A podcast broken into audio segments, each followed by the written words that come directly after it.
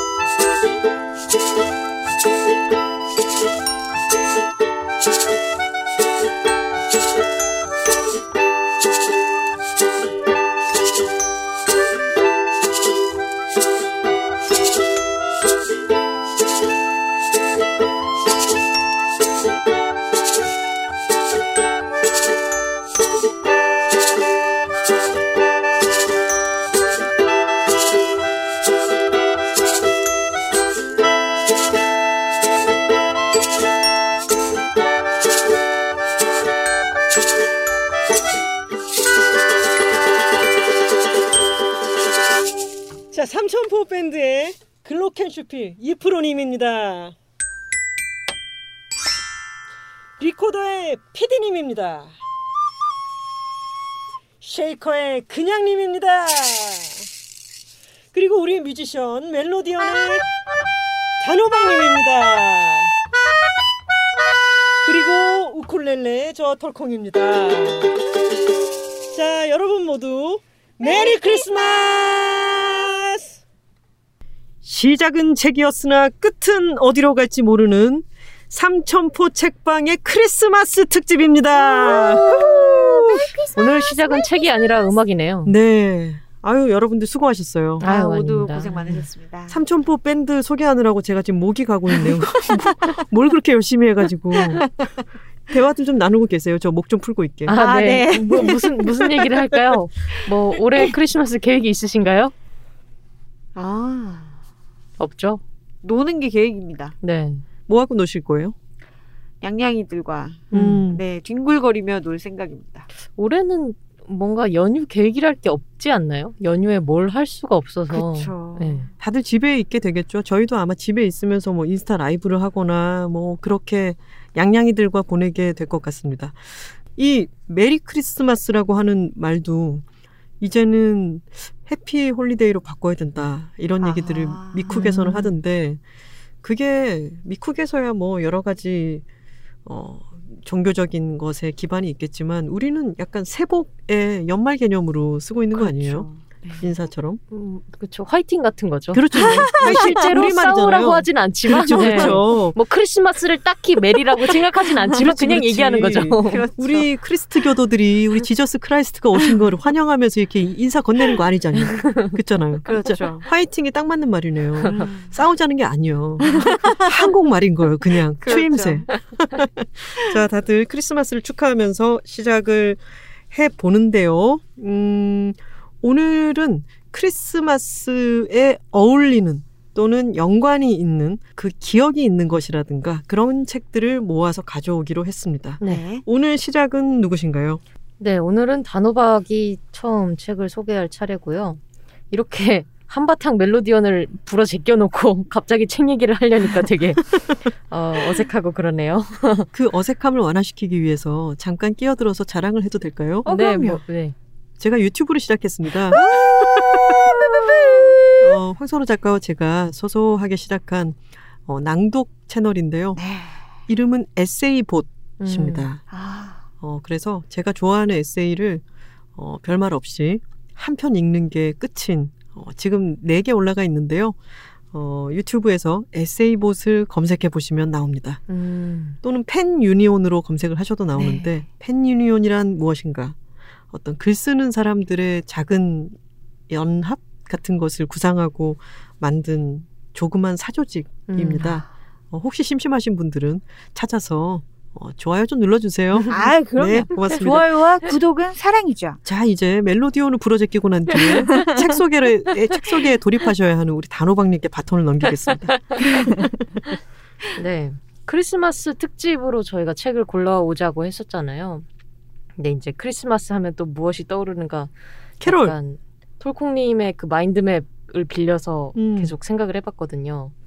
그럼 일단 뭐 캐롤도 떠오를 수 있겠고, 뭐 선물, 뭔가 좀 따뜻한 뭔가 기운, 산타, 산타, 루돌프. 그 저는 약간 서양 음식이 떠올라요. 왜냐면 슈톨렌. 뭔가 서양 어, 휴일이잖아요. 그래서 네. 뭔가 빵이나 스프나 고기나 칠면조 음. 그런 것들, 칠면조 왠지 칠면조도 떠올라요. 칠면조는 분명 크리스마스 음식이 아닌데도 그쵸. 왠지 칠면조가 떠오르고 추수감사절인데 또 이상하게 해리포터 이후로 약간 해리포터는 크리스마스 느낌이다라는 그런 아. 느낌적인 느낌이 오면서 왠지 마법도 크리스마스의 어떤 일부일 것 같은 음. 어 그렇죠. 마법은 크리스마스의 일부야. 네, 네. 그런 느낌이 들더라고요. 그래서 이 키워드를 바탕으로 또 약간 보처럼 찾아나가기 시작했어요. 빵, 수프, 고기가 나온 책이 무엇이 있는가? 헨젤과 그레텔. 마법 뭐가 있는가? 선물 뭐가 있는가? 뭐 따뜻한 뭐가 있는가 하고 다 검색을 해봤는데 처음에는 딱 떠오른 게 위저드 베이커리였어요. 아, 음, 네, 구병모 작가님의? 작가님의 위저드 베이커리가 빵도 나오고 아 그러네요. 이제 마법도 나오고 음. 그러고 왠지 위저드 하면 왠지 음. 왠지 크리스마스 음. 떠오르고 오케이 이걸로 가자. 음. 그러고 다른 사람들이 선점하기 전에 얼른 내가 읽고 정리해야겠다라고 읽고, 읽어보다 보니까 주인공의 고초가 생각보다 심하더라고요. 음. 그래서 아 고초가 심해서 탈락. 그러니까 뭔가 크리스마스에 읽기에는 주인공이 너무 고초가 심하면 안 된다. 음. 해리포터도 칠 권에 거쳐서 해리포터가 이제 고난을 받기 때문에 음. 아 너무 길고 안 된다. 음. 또 뭘 해야 될까 이런 고민을 하는데 요새는 주인공이 그렇게 고통받는 거를 잘 안 읽고 싶다는 생각이 점점 더 강해지는 것 같아요. 음. 그리고 요새 웹소설 같은 것들 보면은 절대 주인공을 심한 고난 속에 빠뜨리지 않는 작품이 주더라고요. 아 그래요? 네. 그래서 처음부터 주인공은 강해요. 오. 뭔가 성장해 나가는 캐릭터가 아니고 회귀를 해서 처음부터 강해서 처음부터 모든 애들을 다 손쉽게 막 제압하고 다녀요. 그래서 사람들이 아 웹소설만 봐도 사람들이 이렇게 요새는 정말 고통받는 걸 보기를 힘들어하는구나라는 생각도 들더라고요. 음, 현실이 고난이라서 그런 걸까요? 음, 현실은 고난이 아니었던 적이 없는데 사실은 그렇죠. 음. 어, 원래부터 그랬었던 걸 수도 있어요. 그냥 음. 제 눈에 그런 것들이 요새 띄어가지고 음. 아 사람들이 요새 고난받는 걸 싫어하는구나 라고 생각했을 수도 있는데 이상하게 그런 생각이 들더라고요. 음. 그래서 고통받을 게 없는 책으로 골라야겠다 라고 이제 또 막 검색을 하는데 소설은 되게 고통을 받는 거예요. 소설은 그렇죠. 어쩔 수가 없어요. 주인공들이 고통을 받아야지만 줄거리가 완성이 돼요. 소설을 다 찾아봤는데 없고 그래서 이제 마법은 안 되겠다. 마법을 버리고 따뜻함에 집중하자 라고 했을 때 골라든 게 제가 오늘 소개할 여우책이라는 그림책입니다. 아~ 음, 좀 서두가 길었죠? 왜냐면 이게 판형을 보시면 아시겠지만 굉장히 짧은 판형, 작은 판형이에요. 이게 작은 손을 가지신 분이라면 가로 세로 한 뼘에 다 들어갈 만한 그러네요. 약간 정사각형 크기의 동화책이고요. 판형이 작다는 건 약간 선물하기 좋다는 의미도 될 것 같아요. 아... 뭔가 큼지막한 그림책을 선물해주면 되게 큰 선물을 받았다는 느낌도 들지만 음. 아, 좀 부담스럽다. 나의 책장이 여기에 잘 안 맞는다 라는 음. 생각도 들 수 있잖아요. 이런 작은 판형의 그림책이 크리스마스 선물로는 굉장히 적절하다라는 음. 생각이 일단 들었고요. 선물로 받으면 너무 앙증맞고 기분이 좋을 것 같아요. 그렇죠. 네. 그리고 따뜻함이라고 했는데 그림책의 내용이 따뜻하기도 하지만 그림책의 주인공이 여우거든요. 이제 제목이 여우책인 것에서 아시다시피. 근데 이 여우가 굉장히 따뜻하게 그려져 있고 이 털이 되게 그 화장품 업계에서 매트하다라고 하잖아요. 음. 질감이 굉장히 매트한 여우 둘이 나오거든요. 음. 무광이라는 뜻이죠. 광이 별로 안 나고 이렇게 종이에 착 달라붙어 있는 듯한 소재의 재질 이런 느낌인데 약간 쓰다듬으면 되게 따뜻해지나요? 예, 약간 따뜻해지나요? 열이 나요? 아니 그런 건 아니지만 발열 시스템 느낌적으로 느낌적으로 따뜻한 느낌이 듭니다. 히팅북 다른 얘기인데 얼마 전에 보쌈 그런 거 시켰는데요. 네. 요새는 배달 음식을 많이 하다 보니까 별게 다 있어서 약간 밑에 핫팩 같은 게 들어있는 거예요. 아. 그래서 거기다가 물을 붓고 위에다가 부, 보쌈 그릇을 놓으면 부글부글 하면서 오. 열이 나요. 오. 근데 보쌈이 별로 따끈해지진 않더라고요. 그게 반전이었어요. 아.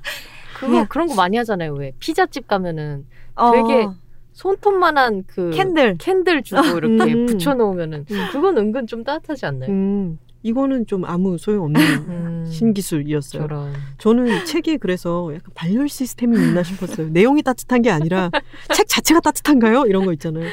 종이로 만들어진 책이라서 발열 시스템이 되면 종이가 약간 해를 입지 않을까. 음. 나중에 그런 책도 나올 수 있겠죠? 요새 어린애들 책 보면 오감, 촉감, 그림책 이런 거 많이 맞아요. 나오거든요. 음. 그래서 직접 만져보고 뭐가 튀어나오고 이런 것들이 되게 많은데 음. 어디선가는 가능할 수도 있겠다는 생각이 음. 드네요. 삼천포로 빠졌지만 다시 돌아와서 여우책은 구자선 작가님이 글하고 그림을 그렸는데요. 구자선 작가님이라고 얘기하니까 톨콩님이 고개를 끄덕이시면서 네.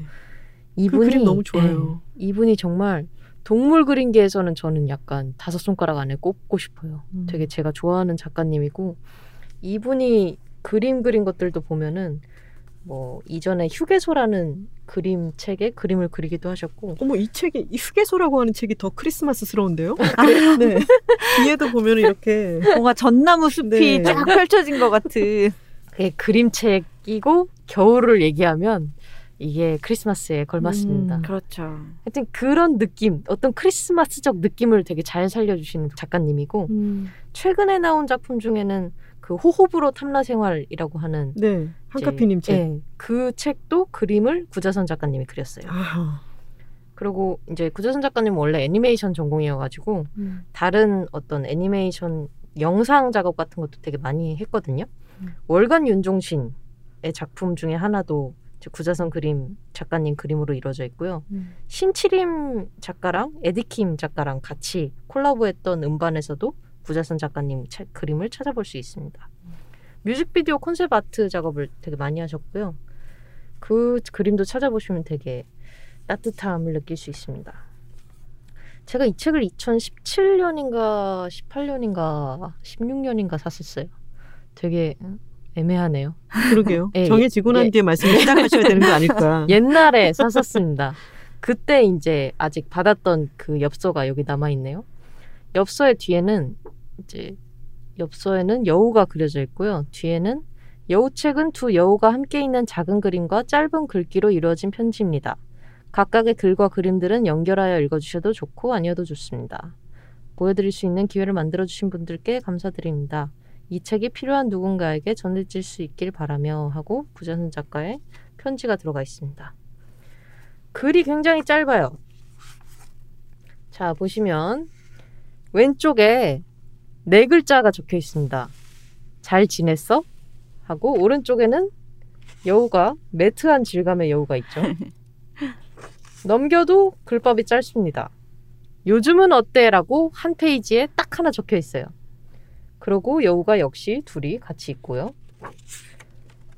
오늘은 날이 참 좋다 하고 또 한 페이지가 끝났어요. 나무 밑에 정말 여우들 너무 귀엽다. 그리고 날이 좋은 날에 나무 옆에 밑에 있는 여우 두 마리가 있죠.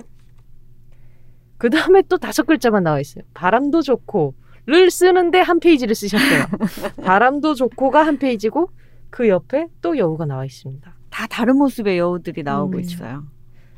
뭐 이런 식으로 계속 아유. 스토리가 진행이 되는데 아유 이 페이지 너무 좋네요.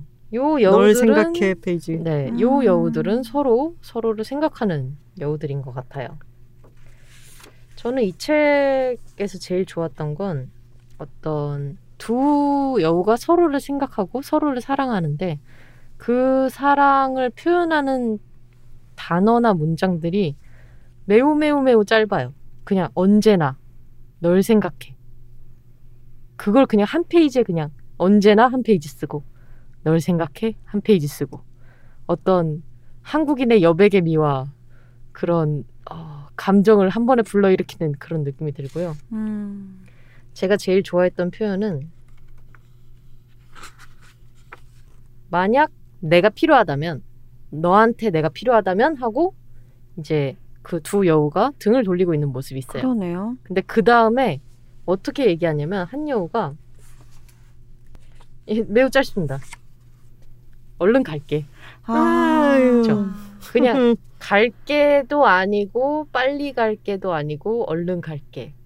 이 여우가 얼마나 서로를 생각하는가에 대한 것이 어떤 하이쿠처럼 다가오는 음, 거죠. 네. 뭐 눈 덮인 겨울 여우 두 마리 얼른 갈게가 어. 되는 거죠. 계절호가 빠졌어요. 아, 그러네요. 아, 눈 덮인 겨울 나왔잖아요.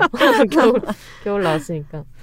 이런 식으로 음, 얘를 뭐라고 표현하면 좋을까요? 엽서처럼 그냥 왼쪽 페이지는 글이 전혀 없다시피 하고 그냥 한 문장도 아닌 거의 한 단어 수준의 글이 들어가 있는데, 그 글을 보고 왼쪽을 오른쪽을 보면 여우 두 마리가 각자의 그 생각을 표현하는 그림을 잔뜩 나와 있는 책이거든요. 이 책은 사실 삼천포 책방에서 소개하기는 굉장히 어려운 책이고 그냥 넘겨볼 수밖에 없는 책이긴 한데요. 음. 크리스마스 주제를 했을 때 아, 역시 동화책이다라는 생각이 들었어요. 음. 이제 선물, 따뜻함, 어떤 가족 이런 것들이 계속 크리스마스에 불려 나오는 키워드잖아요. 네. 그럴 때 동화책만큼 선물하기 좋은 책이 있을까 싶은 생각도 들었고요. 그리고 이 질감과 이 여우들, 이 동물들, 이 털, 이 너무 좋습니다. 요새는 너무 동물이 좋아서 어떻게 할 수 없어요. 그냥 동물이 좋습니다. 결론이 어떻게 할 수 없어요.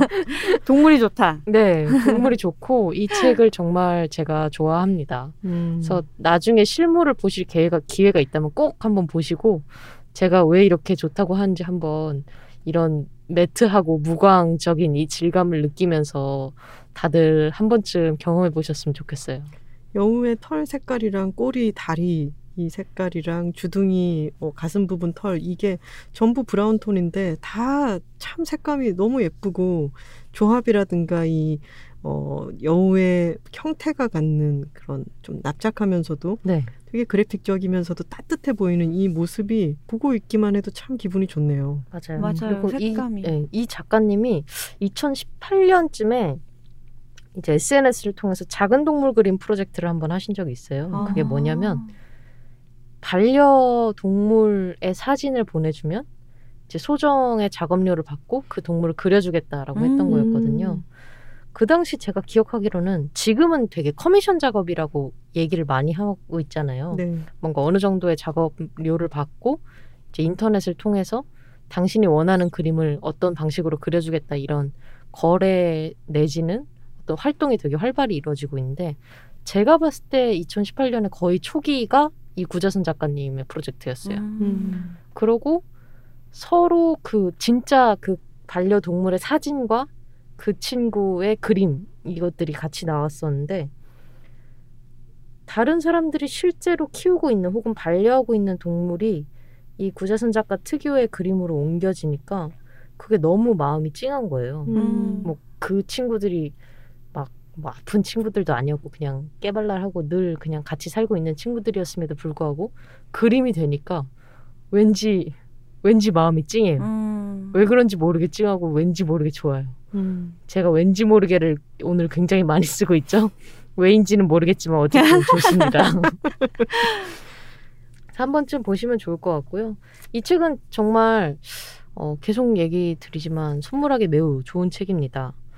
그리고 뭐 굉장히 스테디하게 잘 나가는 책이기도 해요. 그래서 작가님도 이렇게까지 사랑받을 수 있을 책이라는 걸 처음에는 몰랐다고 하고. 음, 몇 년도에 나온 책인가요? 자, 다시 보겠습니다. 이게 이천십오 년에 음. 나왔습니다. 음. 제가 가진 건 이천십칠 년 거네요. 아, 그 이천십칠 년을 이기셨나 봐요. 아, 그렇네요. 드디어 밝혀졌어. 미스테리가. 그거 한 번만 넘겨봤으면 됐을 거 아니에요. 네. 한 번쯤 읽어보시면 좋습니다. 네, 좋습니다. 소개는 여기까지. 네. 자, 두 번째는 저 톨콩입니다. 음, 제가 가져온 책은요. 요런 책입니다. 아. 천 개의 아침. 네. 메리 올리버의 시집이에요. 음. 어, 제가 삼천포 책방에서 시집을 가져온 거는 처음이 아닐까 싶은데요.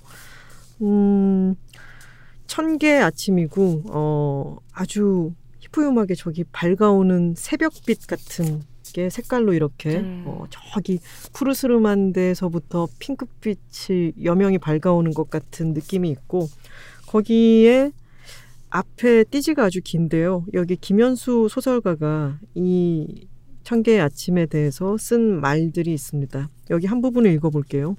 지금 이 순간 완벽하다. 이게 우리에게 단 하나뿐인 세계라는 게 믿어지는가? 난 믿어진다.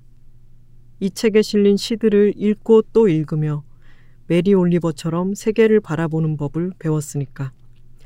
이건 완벽한 단 하나의 세계다. 이런 세계 속에서는 우리 역시 저절로 아름다워진다. 라고 쓰셨는데 우리가 이 지구별에서 이 시대에 어, 이 수많은 생명체들과 자연 속에서 살고 있잖아요. 태어났기 때문에. 우리에게 주어진 단 한 번의 삶이고 우리에게 허락된 단 하나의 세계인데 우리는 바쁘게 살아가면서 이 세계에 태어나서 살고 있음에 대한 고마움을 잃기가 너무 쉽잖아요. 너무 놀랍게도 이 두껍지 않은 한 권의 책이 그 잊고 있던 감사함을 단 하나의 세계에 대한 감사함을 다시 일깨워 주더라고요. 음. 그래서 참 너무 고마운 마음이 들었고 이 시는 안에 보면은 왼쪽 편에는 영어로 쓰여 있고 원문이 쓰여 있고 음. 오른쪽에는 번역문이 있는데 제가 옛날에 한국 시를 잘 안 읽었었는데 이상하게 번역 시를 그렇게 좋아했어요. 아.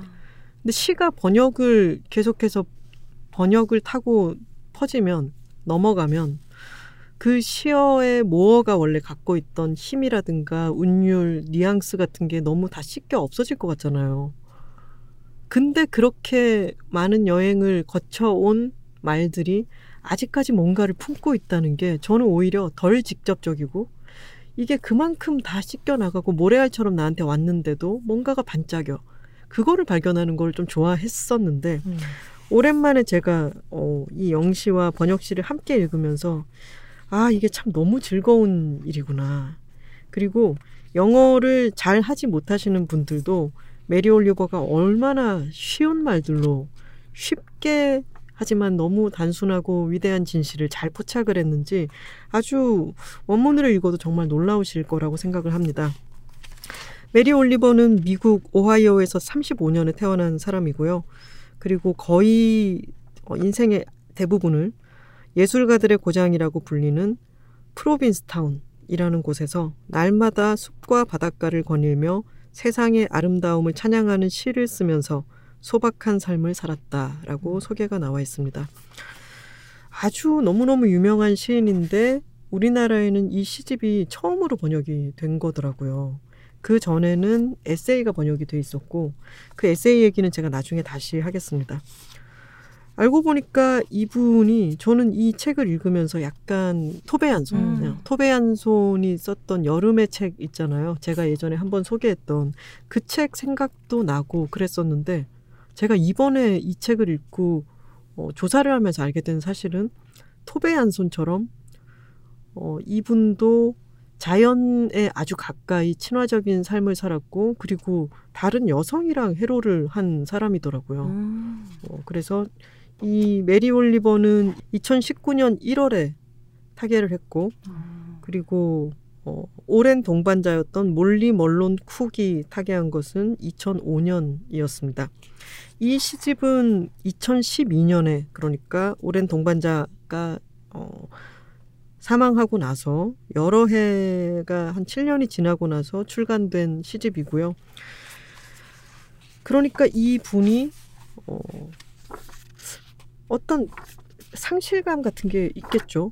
근데 그런 상실감보다는 어떤 느낌이 드냐면 내가 옆에서 평생을 함께 보낸 사람, 또는 여기 보면 퍼시라고 하는 개, 벤이라고 하는 개에 대한 얘기도 나오는데, 그런 사랑했던 존재들이 사라져도 영 사라진 게 아니라는, 우리는 자연으로 돌아가고 그것은 늘 끝없이 돌고 도는 물이 보여주듯이 그것은 그렇게 모든 것을 영 잃어버린 게 아니라고 하는 굳건함이랄까. 나무에서 뭔가 가지가 부러지거나 그래도 꿋꿋하게 살아가는 그런 뭐랄까요, 담담함 같은 거. 그래서 이 시집을 읽는 게 어, 이 나이 든 여성 어, 시인이 매일매일 자기 집 근처에 바닷가라든가 숲이라든가 이런 데를 거닐면서 나무를 올려다보고 또 뭔가를 계속해서 관찰하고 그러면서 매일매일 시를 쓰는 모습을 생각하면서 읽으니까 참 너무 좋더라고요. 제가 몇 가지 시들이 이를테면은 아까 영어로 같이 비교하면서 읽으니까 또 참 재밌더라라고 했던 부분을 찾아보겠습니다. 이런 부분이 있어요. 공항 활주로 확장이라고 하는 시가 있습니다.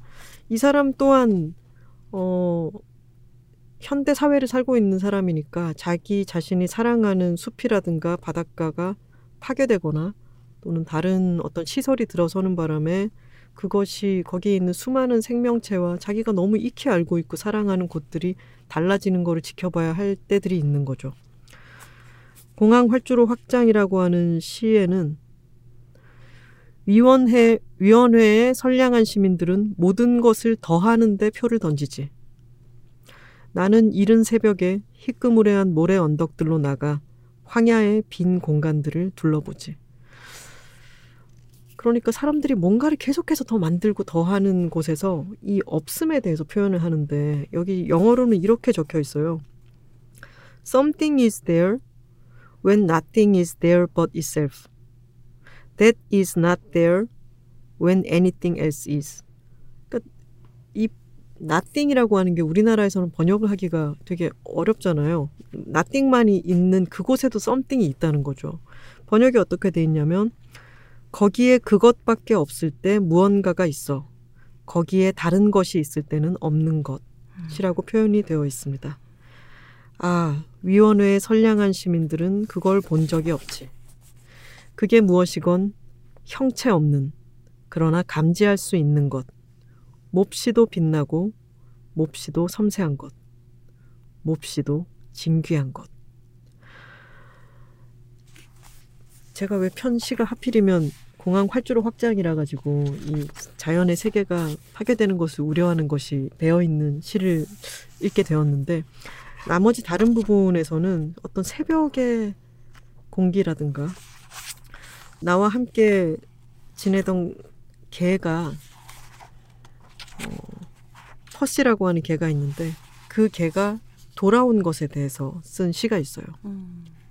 제목이 이렇습니다. 맨 처음 퍼시가 돌아왔을 때. 퍼시는 맨 처음 돌아왔을 때 구름을 타고 오지 않았어. 모래 위를 천천히 달려오고 있었지. 마치 먼 길을 온 것처럼. 퍼시! 나는 소리쳐 부르며 그에게 다가갔어. 그 곱슬곱슬한 흰 털. 하지만 그에게 닿을 수가 없었어.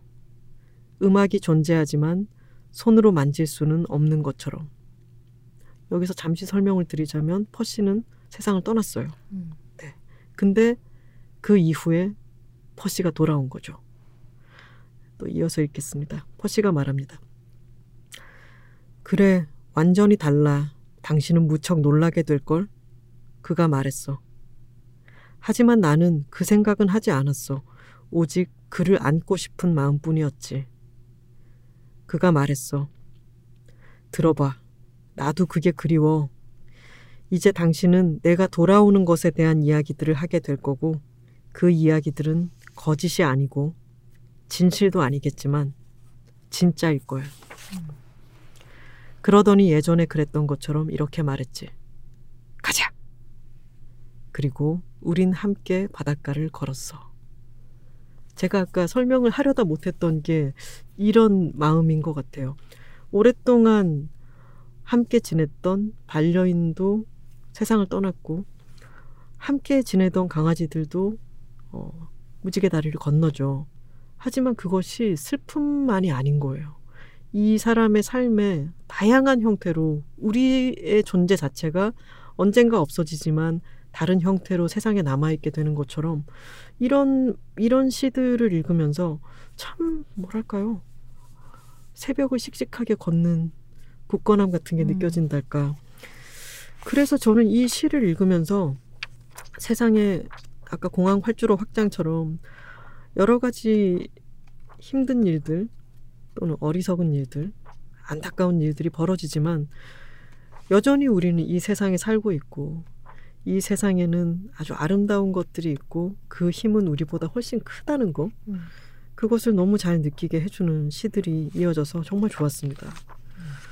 이 시집을 아주 아껴 아껴서 읽었는데요. 어, 읽으면서 참 너무 순수한, 네, 순진하다고는 볼 수 없고 순수한 어떤 큰 힘 같은 게 차곡차곡 생기는 것 같았어요. 음. 저는 좀 딴 얘기지만 시를 번역하는 걸 계속 생각하고 있었는데요. 어, 저 같으면 도저히 이 시를 번역, 외국어로 쓰인 시를 번역할 수 없겠다라는 생각을 하면서 최근에 저, 제가 쇼미더머니를 봤거든요. 네. 근데 거기에 머쉬베놈이라는 래퍼가 나와요. 네. 근데 그 친구가 충청도 억양을 가지고 있거든요. 네. 그분이 약간 충청도 발음을 활용해서 랩을 하는데 음. 그게 찰떡같이 맞는 거예요. 음. 그걸 보면서 아 약간 한국 랩이 나아가야 할 방향 막 이런 느낌이 드는 거죠. 그 생각이 갑자기 들면서 보세요. 아 그게 그딴 건 난 몰라요 그게 몰라요 뭐 이런 건데 그 랩이란 장르 자체도 굉장히 우리나라랑 안 맞는다는 생각을 많이 하잖아요. 음. 시도 그런 접점이 생길 것 같아요. 시도 외국어로 쓰여져 있으면 우리랑 도저히 안 맞을 것 같은 느낌이 있는데 랩도 마찬가지로 우리가 지금 영어로 쓰인 랩을 너무 잘 소화를 하고 있고 너무 즐기고 있잖아요. 근데 그럼에도 불구하고 충청도 억양으로 된 랩도 우리가 너무 좋아하는 거죠. 음. 그런 식으로 따지면 어, 서양 언어 혹은 외국어로 된 시를 한국어로 옮기는 것은 그럼 과연 충청도식의 랩이 될 것인가 아니면 이제 영어를 잔뜩 쓴 랩이 될 것인가 그런 생각을 잠깐 하고 있었어요. 너무, 너무 뜬금없나요? 우리 삼천포 책방이니까요. 맞습니다. 어, 라이프 스토리, 인생 이야기라고 하는 시가 있어요. 이거 한번 들어보세요. 나는 큰 떡갈나무 아래 살았을 때 나뭇잎으로 만들어진 느낌이었지. 나는 리틀 시스터 연못가에 살았을 때 기슭에 남겨진 외가리 깃털이 된 꿈을 꾸었지. 나는 수련이었고 내 뿌리는 동맥처럼 섬세했어. 얼굴은 별 같았고 행복이 넘쳐 흘렀지. 나중에 나는 바다를 따라가는 발자국이었어. 나는 조수를 알았고 물가에 밀려 올라온 해초에 대해 알았지. 나는 솜털 오리를 알았고 위로 들린 부리와 영리한 눈을 가진 아비새를 알았지. 나는 파도의 꼭지, 솜털 오리에 윤기 흐르는 등에 맺힌 진주알 물방울이 된 기분이었어. 아니, 피할 순 없어. 피하고 싶지도 않아. 이 외출, 이 매이지 않음, 중력과 단일한 형상을 벗어날 해결책. 지금 나는 여기 있고 나중에는 저기 있을 거야. 나는 저 작은 구름이 되어 물을 내려다 볼 거야. 멈추어 있는 구름, 흰 다리를 든 구름, 아기 양처럼 보이는 구름. 크리스마스 관련한 어떤 시를 흥겹게 읽으려다가 갑자기 너무 어, 가라앉았나요? 어, 명상적인 느낌이 되고 말았지만 아, 이 시로 인해서 크리스마스 느낌이 들었다고 생각하셨던 거예요? 아, 그렇지는 않습니다. 이게 왜 크리스마스와 무슨 관련이 있는가 제가 지금까지 했던 얘기는 이 시집이 좋더라 라는 것밖에 없고요. 음. 무슨 관련이 있냐면 제가 여러분들에게 전부 다 이 시집을 선물하려고 앞에 카드 대신 뭘 써가지고 가져왔기 때문에 크리스마스와 연관을 시켜버렸습니다. 음. 자, 여러분들께 네. 약간 뭐랄까 오프라인 프리 놀이를 하고 싶었달까요? 네, 오프라인 프리 놀이. 끝나고 나면 여러분들께 한 권씩 한 권씩 이렇게 아, 나눠드릴 감사합니다. 예정이고요. 어, 이 청취자 여러분들도 이 시집이 두껍지 않지 않습니까? 그런데 뭐 영시가 같이 나와 있고 이렇다고 해서 부담감을 갖지 마시고 이 아, 뭐랄까요? 이 참 우리가 사는 이 단 하나의 세상이 가진 이렇게 써놨네요. 제가 경이로움과 우리의 삶이라고 하는 이 귀한 우연에 대한 감사를 다시 일깨우는 이 시집을 음. 다른 분들과 함께 카드 대용으로 나누면서 연하장 같은 걸로 쓰시면 어떻겠는가. 연하장은 여러분들 아시죠? 음력 설까지 보내는 카드는 전부 다 연하장이에요. 네. 그 연하장을 대신해서 저는 이 시집을 와. 활용하고 싶습니다. 저를 가져왔다우. 이건 약간 어른스러운 느낌의 연하장이라면 제 책은 약간 귀여운 연하장인 거죠. 음. 어, 그러네요. 약간 두께도 비슷해요. 제가 아까 어, 다른 에세이에 대해서 말씀을 드렸는데 제가 참 좋아하는 메리 올리버의 에세이가 완벽한 날들이라고 아. 하는 에세이가 있는데 만약에 천 개의 아침을 읽고 좋으셨다면은 이 책을 읽어보시는 것도 정말 좋을 것 같아요. 어, 이 메리 올리버의 경우에는 시인인데 이 사람의 산문도 너무너무 좋습니다. 이 책 안에는 워즈워드와 개와 랄프 왈도 에머슨에 대한 가장 최고로 좋은 글들 에세이들이 들어있어요. 말이 나온 김에 에세이봇에서 읽어야겠다는 생각이 드네요. 오, 예고하겠습니다.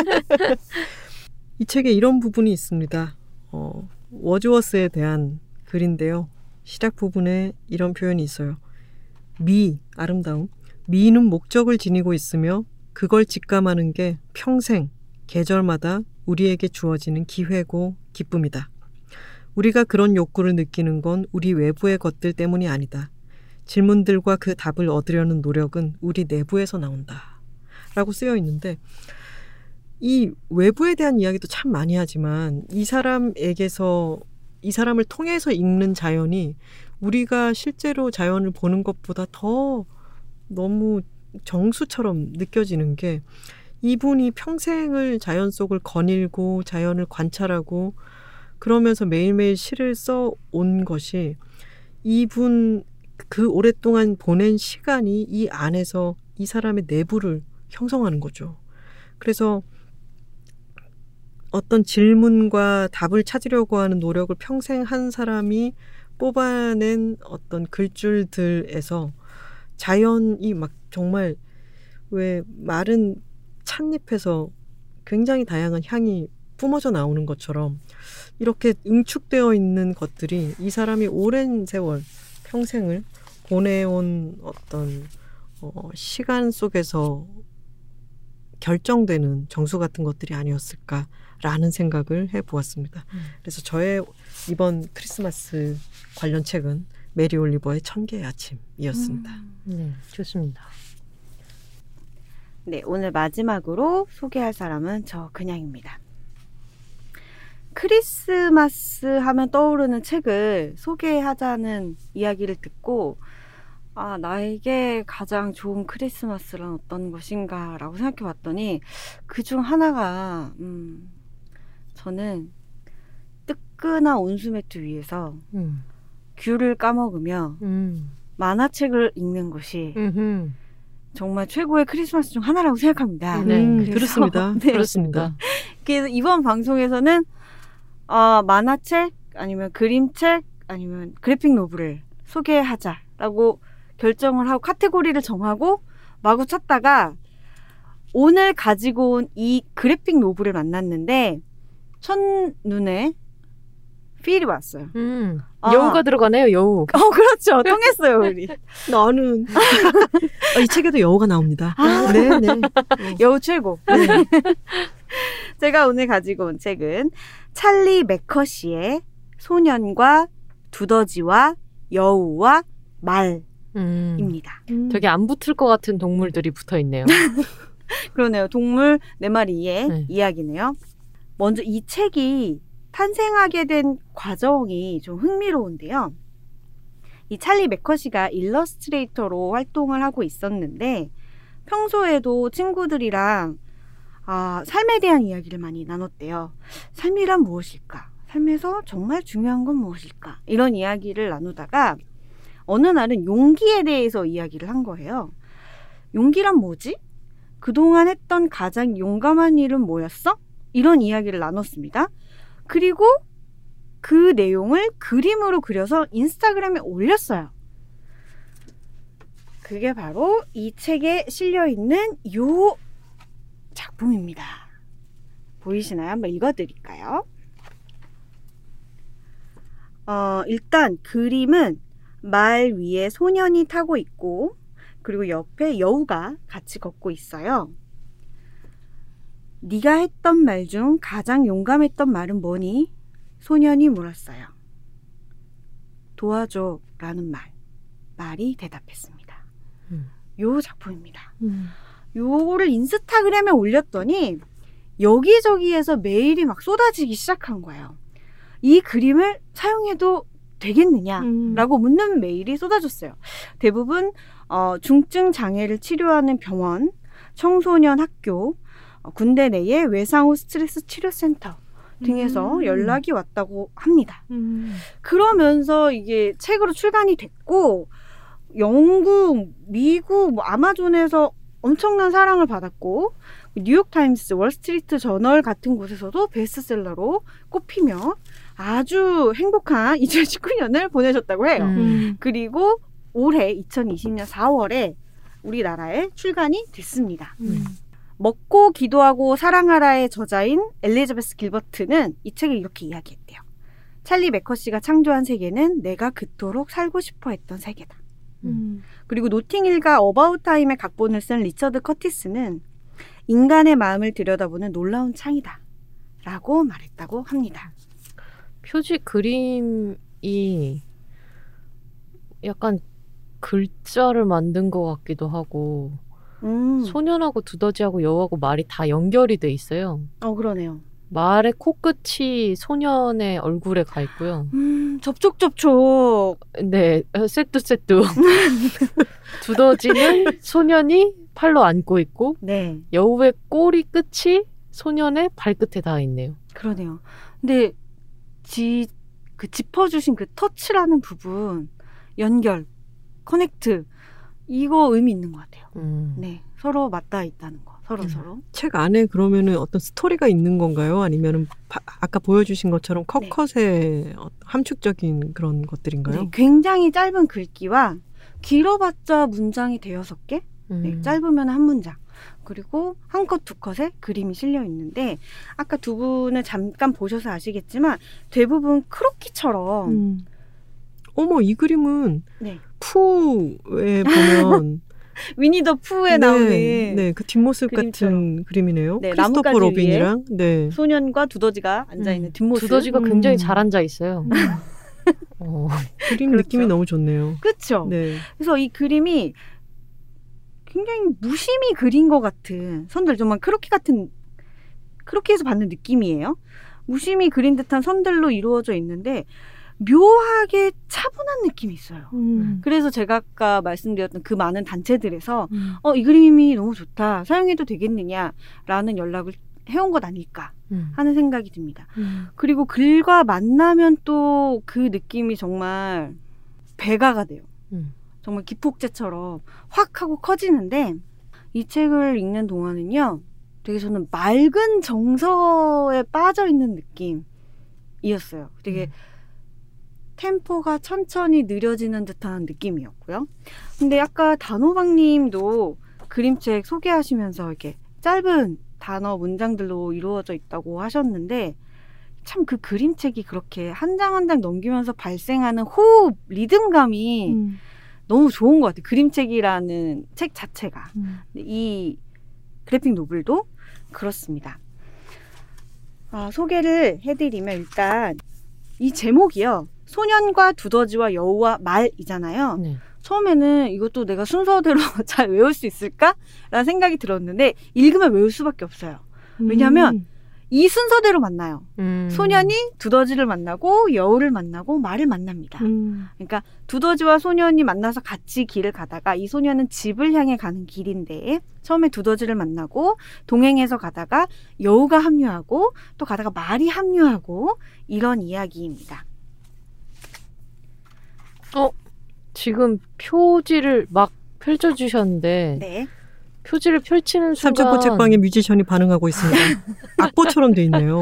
악보 위에 그림이 그려져 있어요. 네, 그렇습니다. 악보 위를 날개 달린 말이 그렇죠. 뛰어다니고 있네요. 달리는 듯한 네. 여우도 뛰고 있고 소년도 뛰고. 저는 처음 제목 들었을 때 약간 브레멘 음악대가 생각이 아, 났는데 그쵸? 악보가 있으니까 또 반갑네요. 음, 네, 그런 그렇습니다. 그런 거를 또 의도를 했던 걸까요? 이게 수미상관처럼 뒷면도 이렇게 악보처럼 음. 되어 있어요. 혹시 여기 등장하는 말이 날개가 있는 말이에요? 아, 아, 아 제가 뭔가 큰 실수를 했군요. 죄송합니다. 잘못했다고 해. 잘못했습니다. 그것은 그것은 밝혀드릴 수 없습니다, 여러분. 브루슬리스가 귀신이다. 그것은 여러분 밝힐 수 없고 자 책을 보시면 아실 수 있을 겁니다. 네, 그렇습니다. 뭔가 이들이 여정이요. 그러니까. 작가가 그랬듯 이 네 동물이 삶에 대한 이야기를 많이 주고받는데 마치 선문답처럼 근데 그 선문답이라고 하면 우리가 좀 이렇게 뭐 알 수 없고 좀 뜬구름 잡고 두루뭉술한 이야기라고 생각하는데 그렇지 않고 어떤 잠언을 서로 주고받는 듯한 그런 말들이 많이 나와요. 그래서 살아간다는 것이 이 음악을 만들어내는 것과 조금 비슷한 닮은 면이 있다고 생각하는 거 아닌가 작가가 음. 그런 생각이 들었습니다. 그 인덱스를 굉장히 많이 붙여갖고 오셨는데 네 소개하고 싶은 부분이 많은데 일단 처음에 시작은 소년이 두더지를 만납니다. 두더지가 아주 하잘것없네요. 그쵸? 맞아요. 안녕? 둘이 마주보죠. 소년이 굽어봐요. 난 아주 작아. 두더지가 말했어요. 그러네, 소년이 말했지요. 그렇지만 네가 이 세상에 있고 없고는 엄청난 차이야. 음. 라고 말하며 소년이 두더지를 안아 올리는 그림이 그려져 있습니다. 그 뒤에는 아까 뚜껑님이 말씀하셨던 위니 더 푸의 그림 음. 같은 소년과 두더지의 뒷모습이 나오면서 두더지가 물어봐요. 이 다음에 크면 어떤 사람이 되고 싶어? 친절한 사람. 소년이 대답했어요. 이렇게 이야기가 이어집니다. 또 한 장 넘기면 넌 성공이 뭐라고 생각하니? 소년이 물었습니다. 사랑하는 것. 두더지가 대답했어요. 두더지가 아주 똑똑한 친구예요. 두더지 낭만적이야. 어. 두더지 음. 아주 깜찍한 아이입니다. 음. 이 작가가 프롤로그에 썼는데 두더지가 음, 케이크에 집착해요. 음. 실제로 뒤에 바로 그 이야기가 나오거든요. 빠르게 한번 읽어볼게요. 넌 좋아하는 말이 있니? 소년이 물었어요. 그럼 있지. 두더지가 대답했습니다. 그게 뭔데? 처음 시도해서 잘 안되면 케이크를 먹어라. 음. 그래? 그럼 괜찮아져? 늘 그랬지? 음. 라고 두더지가 이야기를 해요. 한 장을 더 넘기면 너 주려고 맛있는 케이크를 가져왔어. 두더지가 말했습니다. 그래? 응. 어디 있어? 내가 다 먹어버렸어. 음. 아, 그래서 하나 더 가져왔지. 그랬어? 그건 어디 있는데? 똑같은 일이 일어난 것 같아. 음. 라고 말하는 두더지입니다. 그래서 자꾸 케이크에 대한 이야기를 종종 해요. 음. 케이크에 집착하는 아주 귀여운 두더지인데요. 그러던 두더지가 두 분이 말씀하신 것처럼 참 낭만적이고 참 따뜻하고 그런 이야기를 해요. 그 부분을 소개해 볼게요. 케이크보다 더 좋은 게 있다는 걸 알았어. 그럴 리가 말도 안 돼. 소년이 말했습니다. 정말 알게 됐다니까? 두더지가 다시 말했어요. 그게 뭔데? 껴안는 것. 그게 더 오래가. 음. 이런 말로 껴안고 케이크 먹으면 짱이겠네요. 오! 최고의 크리스마스. 네. 이런 이야기를 하고 있습니다. 소년과 두더지가 길을 가다가 여우와 만나게 되는 장면도 있어요. 근데 이 여우가 와, 이 장면이 진짜 크리스마스 같네요. 아, 그쵸. 네. 굉장히 쪽빛 짙은 까만 밤하늘을 배경으로 두고 둘이 나뭇가지에, 두더지와 소년이 나뭇가지에 앉아있는데 그 밑에 여우가 음. 걸어가고 있죠. 여우가 좀 지쳐 보여요. 그렇죠. 한 장 더 넘겨보면 여우가 올무 같은 데에 아이고. 목이 네. 어, 걸려 있는 음. 상태인 것처럼 보여요. 이 두더지는 땅속에서 거의 사니까 여우를 실제로 볼 일이 거의 없었겠죠. 그리고 여우는 자신보다 훨씬 더 크고 날카로운 이빨을 가진 육식동물이잖아요. 근데 두더지가 난 무섭지 않아 라고 말합니다. 그래서 여우가 내가 이 덫에 걸리지만 않았다면 널 죽여버렸을 거야 라고 말해요. 근데 두더지가 덫에서 벗어나지 못하면 네가 죽게 돼 라고 말하고 작은 이빨로 쇠 덫을 갉아댔습니다. 음. 라는 이야기가 나옵니다. 음. 그 뒷장엔 이렇게 나와요. 우리가 어떤 일에 어떻게 대처하는가, 그것이야말로 우리가 가진 가장 큰 자유야 음. 라고 말을 합니다. 그래서 새 두더지는 동물이 낭만적이야. 그렇죠. 두더지는 낭만적이야. 케이크에 집착하는 귀여운 면도 있고 네. 낭만적이고 네. 그래서 새 동물이 이제 같이 길을 가게 되는데요. 요런 위트도 있어요. 소년이 이제 개울가 같은데 징검다리를 두더지랑 건너는데 조심해 떨 하는데 다음 장면에서 퐁당 두더지가 빠져서 어져 라고 떨 어져 라고 말을 하는데 여우가 물에 뛰어들어서 두더지를 건져내죠. 음. 물에 빠진 두더지가 또 하찮네요. 그리고 뒷장엔 이렇게 쓰여 있습니다. 우리가 건사해야 할 아름다움이 아주 많아. 음. 저도 이 책 읽으면서 참 번역이 잘 돼 있다라는 음. 생각을 했는데 여기서도 건사라는 이 표현을 단어를 여기다 넣었는데 우리가 일상 속에서 쓰는 건사라는 말의 이미지하고 사뭇 다르게 느껴지는 거예요. 음. 건사해야 할 아름다움이 많아라는 게 참 근사한 표현이라는 음. 생각이 들었어요. 이제 누구 만나야 되죠? 말을. 그렇죠. 음. 말을 만나야 되죠. 이, 이 프롤로그에서 작가가 이야기한 바에 따르면 이 캐릭터들이 각각 특징이 조금씩 있는데 아까 말했다시피 두더지는 케이크에 좀 집착을 하고 여우는 상처를 가지고 있잖아요. 그래서 대부분 듣는 입장이고 말을 상당히 아껴요. 말을 잘 하지 않고 말은 굉장히 사력 있고 뭔가 많은 걸 경험한 듯한 그래서 많이 알고 있는 약간 현자 같은 음. 그런 이미지가 있습니다. 작가는 이 네 명의 캐릭터가 사실은 다 우리 한 사람 안에 있는 모습인 것 같다라고 이야기를 하기도 하는데요. 소년과 두더지와 여우가 걷다가 말을 만났습니다. 저는 이 말과 함께 내 동물이 걸어가면서 그 이전에도 그랬지만 특히 사랑에 대해서 많이 이야기한다는 느낌을 받았어요. 남을 사랑하는 것뿐만 아니라 나 자신을 사랑하는 것에 대한 이야기를 많이 하고 있는데 가령 이런 말을 해요. 삶은 힘겹지만 넌 사랑받고 있어. 그럼 넌 나에 관해 모든 걸 알아? 소년이 물었습니다. 그래, 말이 대답했습니다. 그런데도 여전히 날 사랑해? 알면 알수록 우린 네 모든 것을 더욱더 사랑해. 어떤 땐 나보다 네가 나를 더 믿는 게 아닌가 하는 생각이 들어. 소년이 말했어요. 너도 금세 날 따라잡을 거야. 말이 말했습니다. 음. 이런 이야기들을 주고받습니다. 아까 단호박님이 스포를 하셨는데 네. 이런 부분이 있어요. 말이 이야기합니다. 내가 너희에게 말하지 않은 것이 있어. 말이 말했습니다. 그게 뭔데? 소년이 물었어요. 난 날 수 있어. 그런데 다른 말들이 질투하는 바람에 날기를 그만뒀어. 음. 괜찮아. 우린 널 사랑해. 네가 날 수 있든 없든.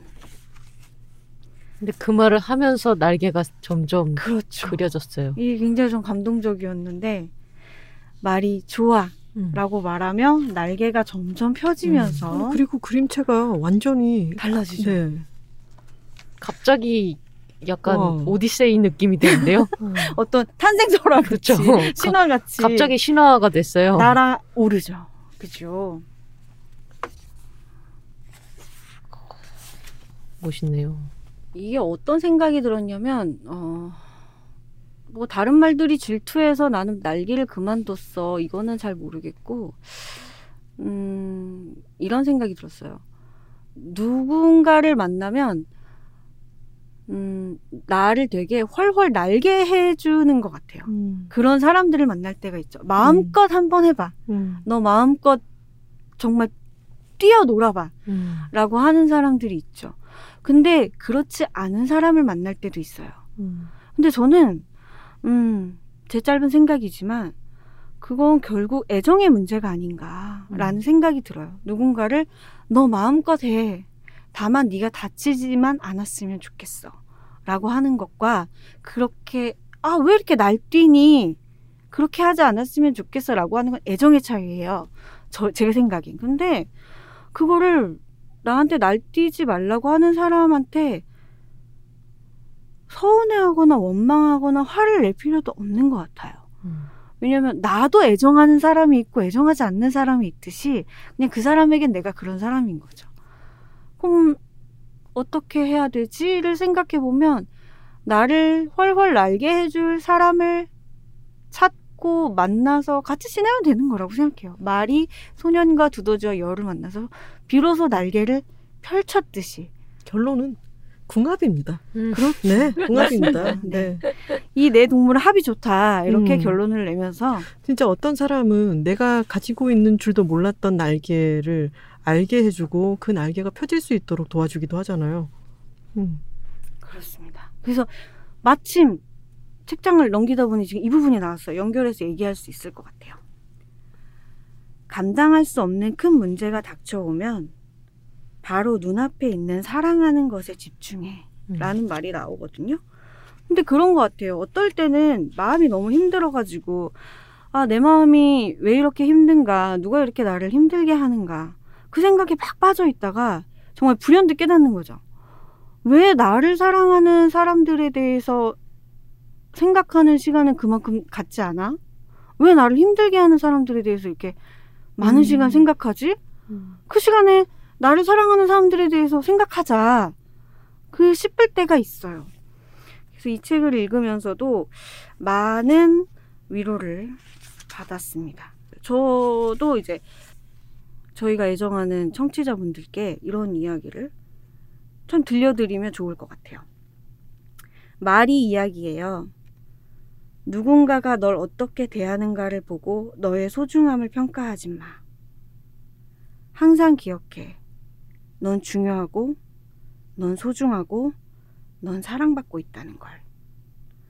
그리고 넌 누구도 줄 수 없는 걸 이 세상에 가져다 줬어. 라고 이야기를 합니다. 음.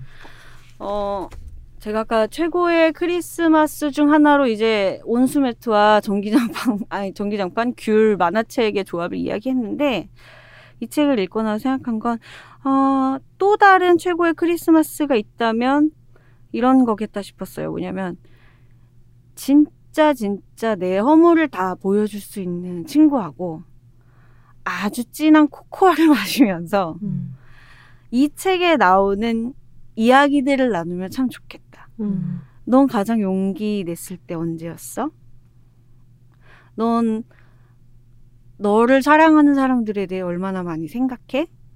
라든지 네가 들려오는 말, 너한테 들려오는 말들이 아플 때 넌 어떻게 해? 이런 이야기들을 굉장히 찬찬하게 나눌 수 있으면 진짜 좋은 크리스마스가 될 것 같다는 생각이 들어서 음. 이 책을 소개해드렸습니다. 네, 좋습니다. 우리 사실 원래 크리스마스 특집을 해봅시다. 그리고 합주를 하고 이럴 때는 약간 우리 해리포터 약발한 것 같은 그런 신나는 방송을 기대했지만 우리 셋 모두 가져온 책이 점점 뭐랄까 명상적이 되어가면서 차분한 네. 느낌의 방송이 되었는데 그런가? 아니 그게 아니, 원래 나는 반영인 것 같아. 예, 크리스마스 밤은 좀 홀리해져야 돼요. 아, 그리고 홀리. 우리가 지금 모두 마스크를 쓰고 얘기를 하고 있는 게 올 한 해가 정말로 특이했던 한 해였고 앞으로는 계속해서 이 코로나와 함께 살아가야 될 것 같은데 이때 맞는 연말의 크리스마스에 다 같이 모여서 즐기기도 힘들잖아요. 이제는 그래서는 안 되고 그래서 점점 이게 그렇게 반영되는 게 아닐까라는 음. 생각을 했습니다. 크리스마스는 글밥이 적어야죠. 그렇죠. 우리 셋 다 그렇습니다. 지금. 음, 네. 그렇죠. 어. 예전이었으면 막 신나는 소설 같은 거는 빽빽하고 두꺼운 거 읽을 수도 있었겠지만 우리 셋 다 뭔가 느낌이 그렇게 네. 다, 가지가 않았었네요. 음. 각자 가져온 책을 다시 한번 소개를 해볼까요? 네. 네. 단호박이 가지고 온 책은 구자선 작가의 여우책이었습니다. 톨콩이 가져온 책은 메리 올리버의 천 개의 아침이었습니다. 네. 그냥이 소개해드린 책은 찰리 매커시의 소년과 두더지와 여우와 말 이었습니다. 네. 자, 이제 댓글을 읽어볼까요? 네. 미스티 에이치에이치님께서 저도 디마프 좋아합니다. 그냥님. 정말 대사들이 주옥 같아요. 읽어주신 드라마들 제목 들으니 다시 보고 싶은 작품들이 꽤 많네요. 전 드라마 많이 보거든요. 흐흐. 몽땅 다시 보긴 힘드니 그 책 읽으면서 다시금 회상할 수 있을 것 같아서 기대됩니다. 단호박님의 책을 보고선 톨콩님처럼 단호박님이 조금 걱정이 되었지만 푹 쉬셨다고 해서 참 다행이에요. 곁에서 의지가 되는 사람들에게 기대어가며 몸이든 마음이 힘들 때는 잘 해소되길 바라요. 번아웃인지 아닌지 깨닫지 못하는 사람들도 꽤 있을 것 같아요.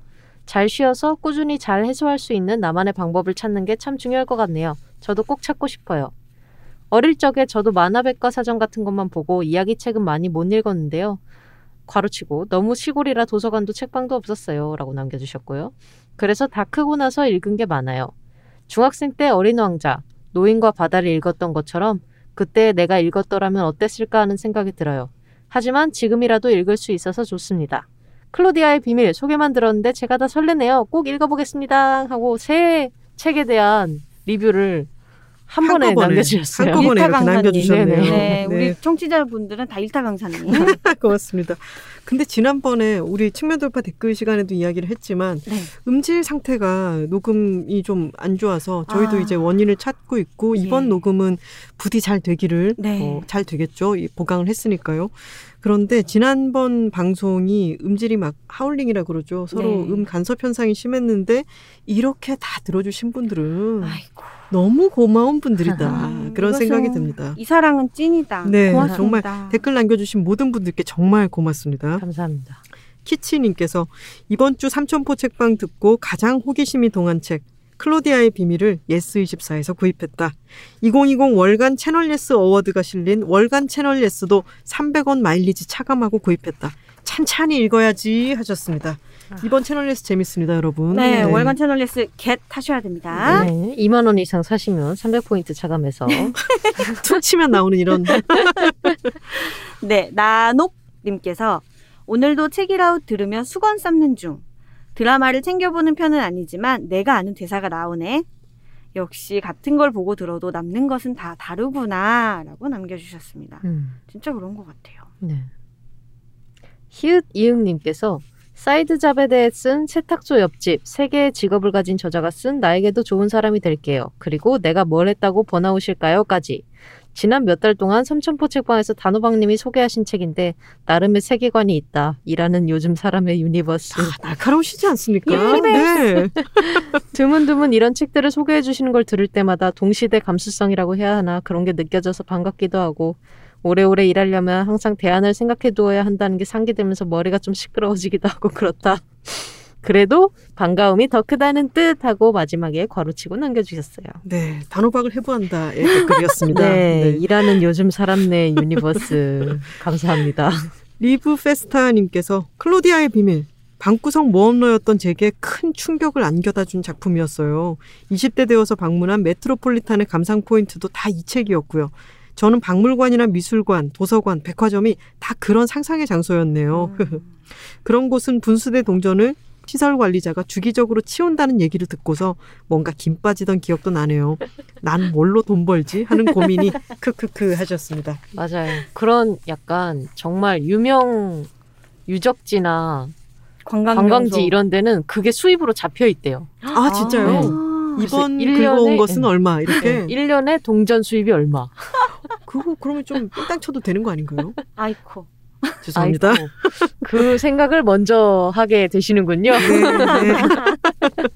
그렇게 이제, 주기적으로 네. 수거를 하게 되면은 이제 또 방구석 모험러들은 다른 방법을 찾아서 네. 수입원을 확보해야 되겠죠. 그렇, 그렇습니다. 네. 그러고 보니까 저희가 지난 시간에 굉장히 다양한 세계를 탐험하고 얘기하고 했네요. 그러게요. 음, 방구석 모험러들의 세계도 있었고. 그리고 단호박을 분석하기도 하셨고. 네. 네. 또 드라마의 세계도 있었습니다. 그렇습니다. 정말 버라이어티 했죠. 다음 시간에도 저희는 어, 아주 또렷한 음질로 다양한 세계를, 세계의 이야기를 가지고 돌아오도록 하겠습니다. 매주 목요일과 금요일 알람 맞춰두세요. Check it out, check it out, check it out, check. Check it out, check it out, check it out, check it out, check. Check it out, check it out, check it out, check it out, check it out, check it out, check it out, check it out, check it out.